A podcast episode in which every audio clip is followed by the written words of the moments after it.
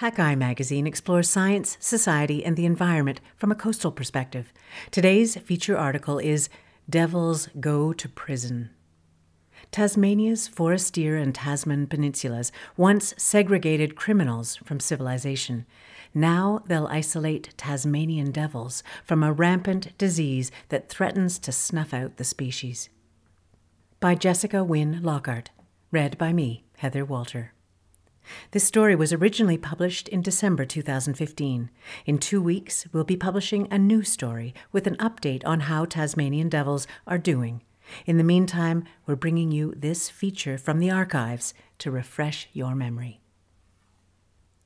The inmates pace in their cells, carefully retracing the same path they've walked a dozen times before.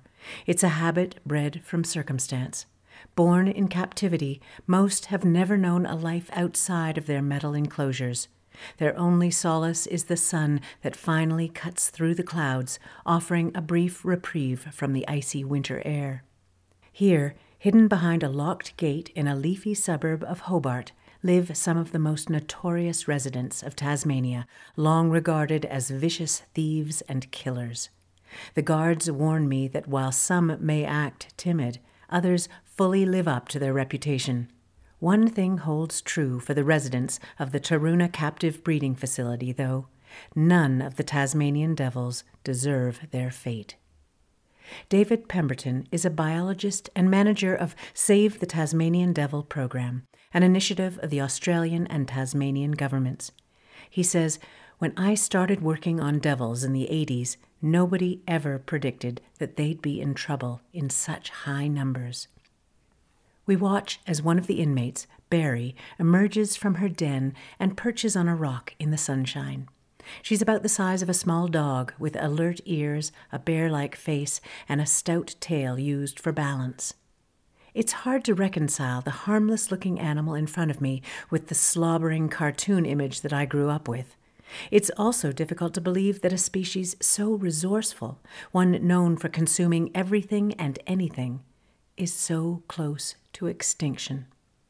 Not long ago, devils were akin to raccoons in North America or wallabies in Australia, ubiquitous with the landscape and regarded as little more than pests that would steal and kill livestock and den under houses.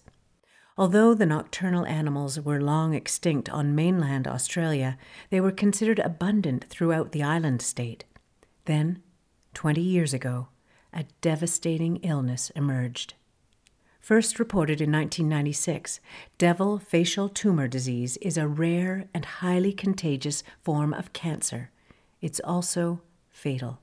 Infected devils starve to death within three to five months. Tumors grow on their faces and around their mouths, making it difficult for the devils to eat and causing their organs to fail. The effect has been catastrophic. Within 13 years of discovery, the disease pushed the marsupials onto the endangered list. Officials estimate that the wild population has plummeted from 150,000 mature devils to as few as 20,000. But a new strategy may change that. The Save the Tasmanian Devil program, a team of scientists working in partnership with university and wildlife facilities, spent the last three years preparing for the mission that may ultimately save devils in the wild, repopulating the Forestier and Tasman peninsulas with healthy devils. Located on the southern coast of Tasmania, the two peninsulas are connected to the mainland by only a narrow isthmus.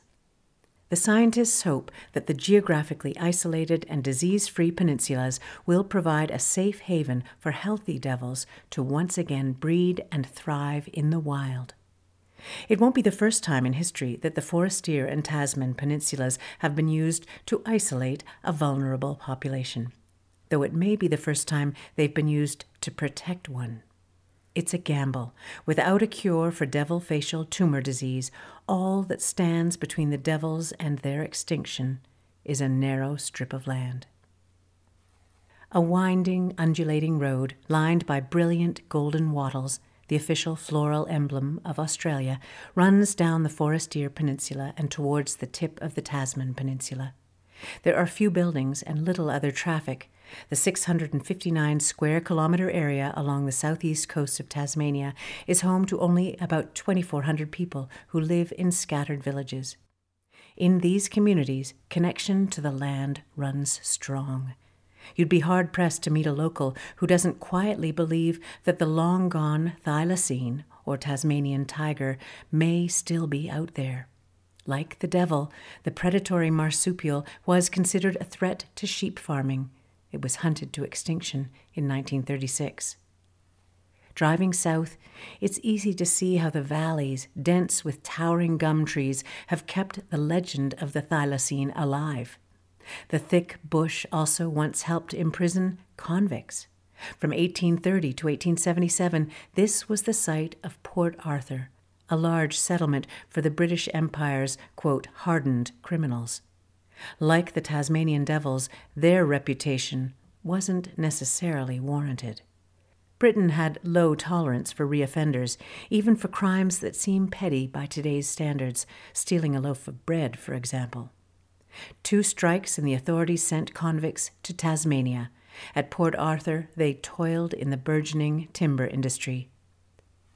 Colin Knight is a guide at Port Arthur Historic Site on the Tasman Peninsula, where more than 30 convict era buildings remain intact. He explains the isolation of this peninsula was part of the security and control of incorrigibles. Much like Alcatraz, the famous island prison off the San Francisco coast, it was considered naturally inescapable.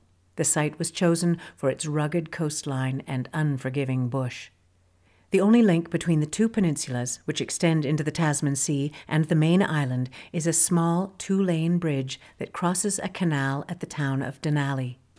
Just south of this canal, on a farm along the northeast corner of the Forestier Peninsula, is where Save the Tasmanian Devil program released the first mob of 39 healthy devils of breeding age in November 2015.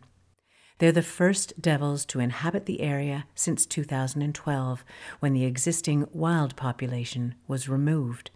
After two years of monitoring the peninsula, scientists declared it disease free and ready for an influx of new devils.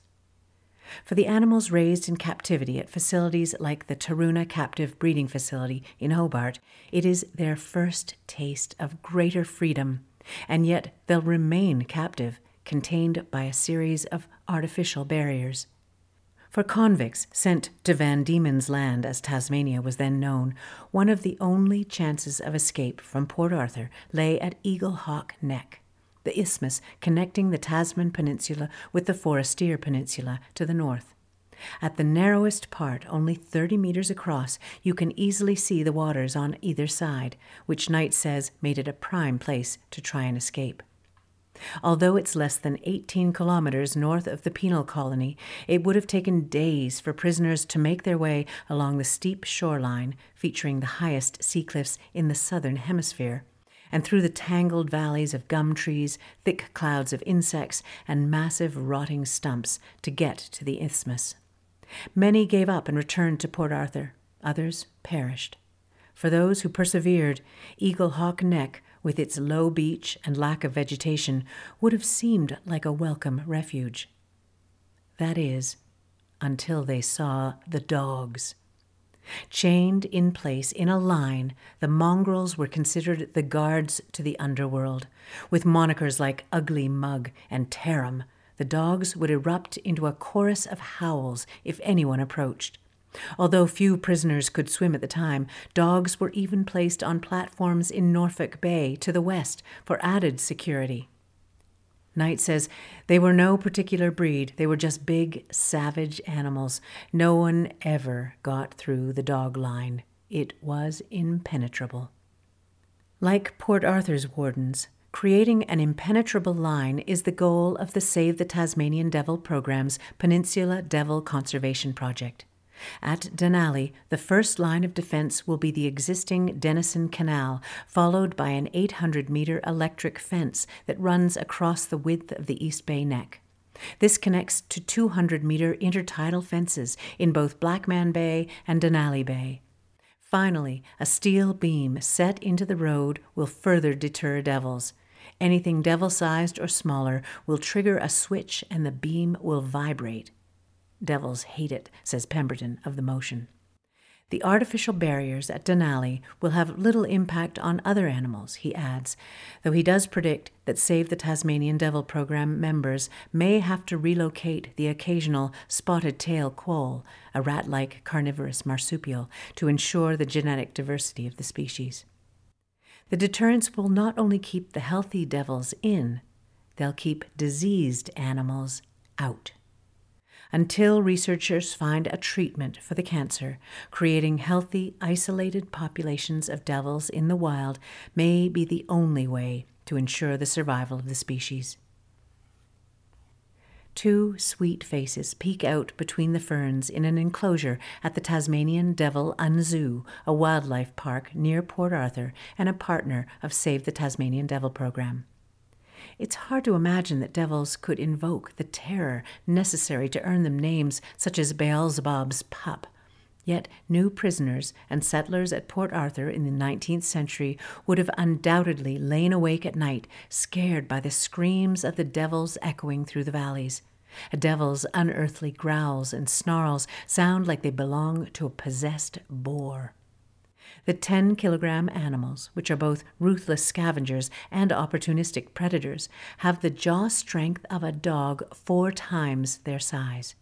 That equates to more pound for pound jaw power than any other animal on Earth. They're also not very picky when it comes to their diet. They feast on the carcasses of wallabies and reptiles, hunt small animals, and steal the eggs of birds. No piece of fur or bone goes untouched. Even metal snares and echidna quills have been found in their feces. Their vicious bite is part of the reason that Tasmanian devils are now facing extinction in the wild. Unzoo owner and founder John Hamilton, who has been working with devils for over 30 years, says quite a lot of biting can go on at mating time. It's a bit like caveman stuff. They drag her into the den, and then away they go. In addition to mating wounds, devils incur facial injuries through fights over food, which makes them more vulnerable to the highly transferable cancer. During these interactions, bits of cancerous tumor can crumble off and fall into the war wounds of healthy devils, or the disease is injected through puncture wounds when a diseased devil bites another. The foreign cells quickly take hold and grow, wrapping around peripheral nerves. The effect is often grotesque. The massive tumors that form can expand cheeks and fill eye sockets, rendering the animals unrecognizable. For those studying devil facial tumor disease, the parasitic cancer is just as fascinating as the animal that it's infecting. The disease is one of only three known contagious cancers in the world. It's also unique in that the devils mount no immune response. Initially, researchers hypothesized that this was because the cancer, which originated in one devil, creates genetically identical tumors in a population that lacks genetic diversity. But Hobart immunologist Greg Woods, working with University of Sydney researcher Kathy Belov, proved otherwise when they grafted skin from one group of devils onto another. The recipients' bodies soon recognized that the foreign tissue had different DNA and rejected it. This proved that the problem wasn't with the genetic diversity of the devils, it was with the cancer itself. As it turns out, although genetic similarity may aid in the transfer of devil facial tumor disease, the big issue is that the cancer has the ability to enter the body unannounced. Mammal cells normally produce a molecular, quote, name tag with surface proteins, but in the case of this disease, the proteins are inactive. Without a name tag identifying the cancerous cells as foreign, the body doesn't recognize the threat and produce combative cells to destroy the intruders. The effect of this strange cancer is staggering. Researchers estimate that 90% of devils have been wiped out in more than 80% of Tasmania. Only a few small, isolated populations remain unaffected. For islanders, still regretful for the demise of the thylacine, the thought of losing their second most famous animal is almost too much to bear.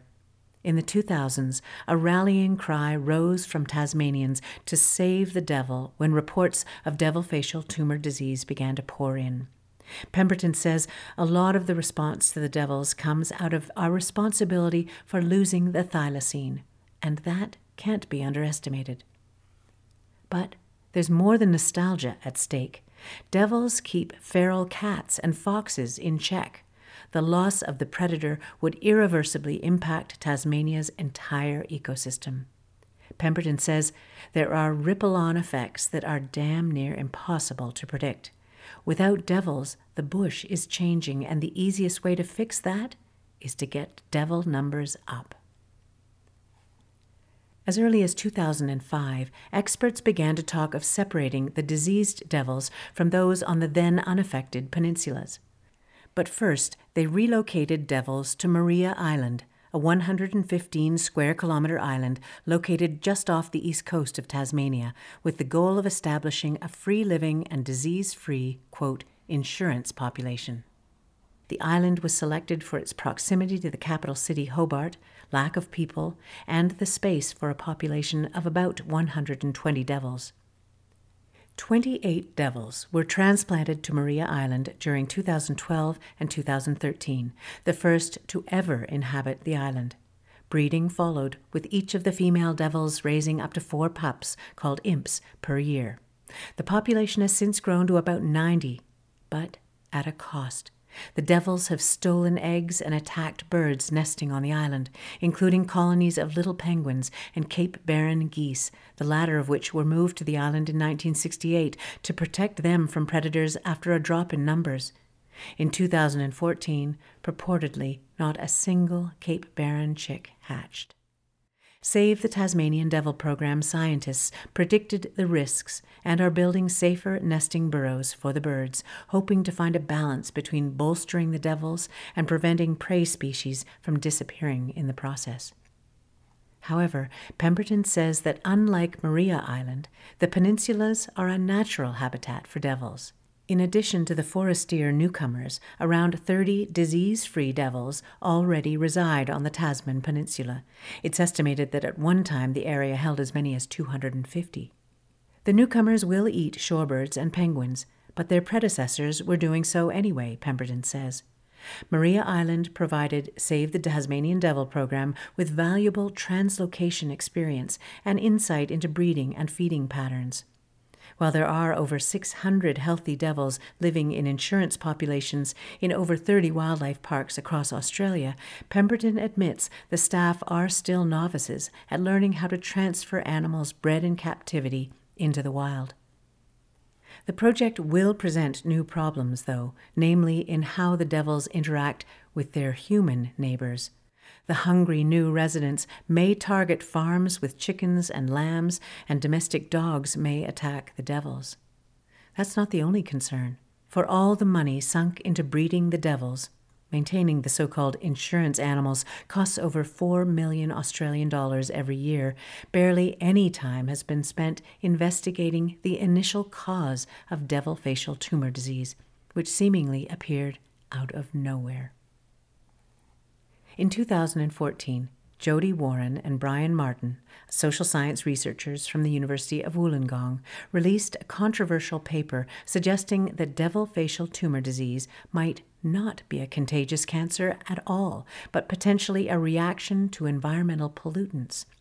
Biologists initially suggested that pesticides used in Tasmania's forestry industry, including atrazine, used to control grass and broadleaf weeds, and 1080, a poison used to bait and kill invasive red foxes and feral cats, were the main culprits. While research has since demonstrated that this disease is a transmissible cancer, the initial cause of the disease remains unknown. Warren says we don't know the role of environmental toxins in the cancer, and it's mainly because no one looks at it. It's not part of the research agenda, noting that limited toxicology reports have been performed. She adds there were conflicts of interest. She's referring to the elephant in the room. Save the Tasmanian Devil program is managed by the Department of Primary Industries, Parks, Water and Environment, the same government department that manages commercial plantation forests in Tasmania. Tasmania's forest industry is most active in the northeast of the state, which is also where the disease originated. Even Pemberton suggested that devil facial tumor disease was associated with, quote, human activity 10 years ago. He hasn't necessarily changed his opinion on its origins, but the disease has now eclipsed that stage of research. He says, There's not a hell of a lot we can do about this disease. It's arisen now, so be it. We have to accept that devil disease is part of the devil's landscape. Greater freedom for the devils on the Forestier Peninsula will come at a high financial cost, and maybe little more than a facade. Once relocation is complete, the Save the Tasmanian Devil program will administer contraception and track pedigrees to maintain a genetically diverse population of around 150 devils. Trials are currently underway on Maria Island to test the efficacy of hormonal implants in female devils. Finally, Save the Tasmanian Devil program will continue to monitor the peninsula to ensure that it remains disease free. In addition to setting up a report hotline and surveillance cameras, they will routinely trap and inspect animals for signs of the disease and track them through remote barcode readers and microchips.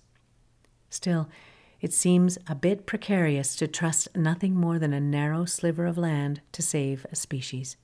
After all, all it would take for the entire project to fall apart is one diseased animal to work up the nerve to brave the vibrating steel beam. For the species to truly be rehabilitated in the wild, the real hope lies in the research being conducted by Greg Woods at the Menzies Institute for Medical Research at the University of Tasmania. In 2015, Woods and his team began running trials for a vaccine that will help announce the foreign cells to a devil's immune system. But a successful immunization program is likely still years away. While the scientists perfect the vaccine, Save the Tasmanian Devil program's work ensures devils will be around long enough to receive it. On my last day on the Tasman Peninsula, I follow the road from Port Arthur, driving further south to Tasman National Park. As I round the bend, the ocean spills open before me. It feels like the end of the world. I pull off the road near Remarkable Cave, a cavern that the sea has slowly pummeled into existence over the last 6,000 years, and think of something that Colin Knight, the historian, told me. He said, A lot of prisoners very quickly realized that being transported to Port Arthur was a good thing. Many a convict realized that if he kept his nose clean and played the game, then he could achieve a life here that he could never do back in his home country being transported could change your life in a very beneficial way. For the devils, much like the first settlers of the Tasman Peninsula, maybe this place, their own little spot at the end of the world, is more than just a prison. Maybe it's truly their chance at a new life. Find more coastal news and stories from Hakai Magazine on our website at hakaimagazine.com or follow us on Twitter or Facebook. All of our feature stories are part of the Hakai Magazine Audio Edition podcast, which you can subscribe to through your favorite podcast app. If you enjoyed this story, please consider sharing it with your friends.